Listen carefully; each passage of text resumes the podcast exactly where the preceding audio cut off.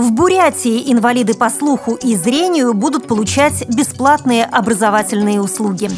В украинском Харькове общественная организация незрячих юристов разработала уникальную схему метрополитена для слепых.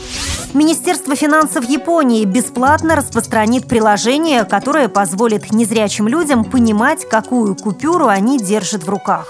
Компостеры, находящиеся в общественном транспорте литовского Вильнюса, приспособили для слабовидящих людей, которые пользуются электронными билетами. Далее об этом подробнее в студии Наталья Гамаюнова. Здравствуйте! В Бурятии инвалиды по слуху и зрению будут получать бесплатные образовательные услуги. Соответствующие поправки в закон республики о социальной поддержке инвалидов приняли в двух чтениях депутаты Народного хурала на сессии, прошедшей в последних числах апреля. Как сообщил заместитель председателя Комитета Народного хурала по социальной политике Сергей Мизенин, согласно принятым поправкам, инвалиды по слуху, слепые и слабовидящие граждане смогут получать бесплатно специальные учебники и пособия, а также услуги сурдопереводчиков во время занятий. Всего в организациях для слепых в Бурятии на сегодняшний день числится около 1450 человек. Добавлю, что в республике для людей с ограниченными возможностями действует программа, направленная на снижение напряженности на рынке труда. В текущем году в малом бизнесе будет создано 109 специализированных рабочих мест для инвалидов. В украинском Харькове общественная организация незрячих юристов разработала уникальную схему метрополитена для слепых. По словам Олега Липетюка, председателя организации, при создании технологии использовался метод шелкографии, который до этого применялся в промышленности. Он позволяет отпечатывать на пластике графическое изображение одной непрерывной линии. Помимо этого, такая технология намного доступнее брайлевского принтера. Реализовать идею общественникам помогут помог харьковский предприниматель. Теперь же организация предлагает разработанные схемы разместить на всех станциях метрополитена. Разработчики такого проекта отмечают, что все схемы универсальны. Сделаны они на прозрачном пластике.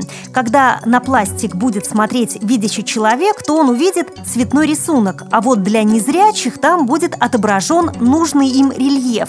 По такому принципу в скором времени для слепых будет создана карта Харькова.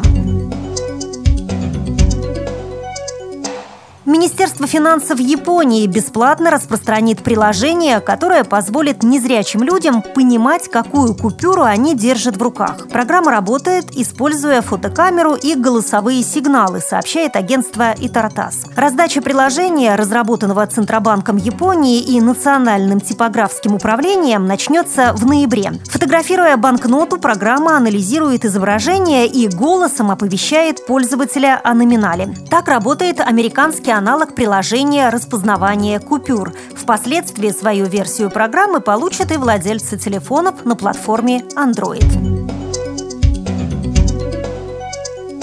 Компостеры, находящиеся в общественном транспорте Вильнюса, это Литва, отныне приспособлены для их использования также слабовидящими и незрячими, которые пользуются электронными билетами. Компостеры отмечены специальными ямочками на корпусе.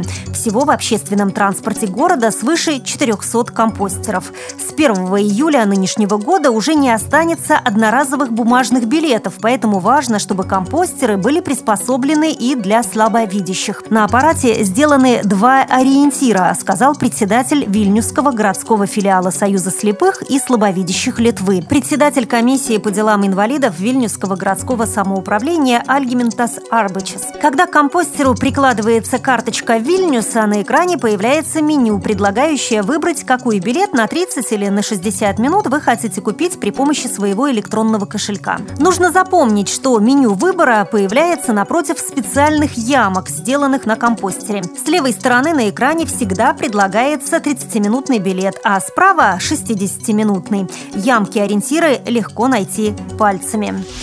При подготовке выпуска использованы материалы службы информации «Радио ВОЗ» и материалы информационных агентств. Мы будем рады рассказать о новостях жизни незрячих и слабовидящих людей в вашем регионе. Пишите нам по адресу новости собака ру. Всего доброго и до встречи!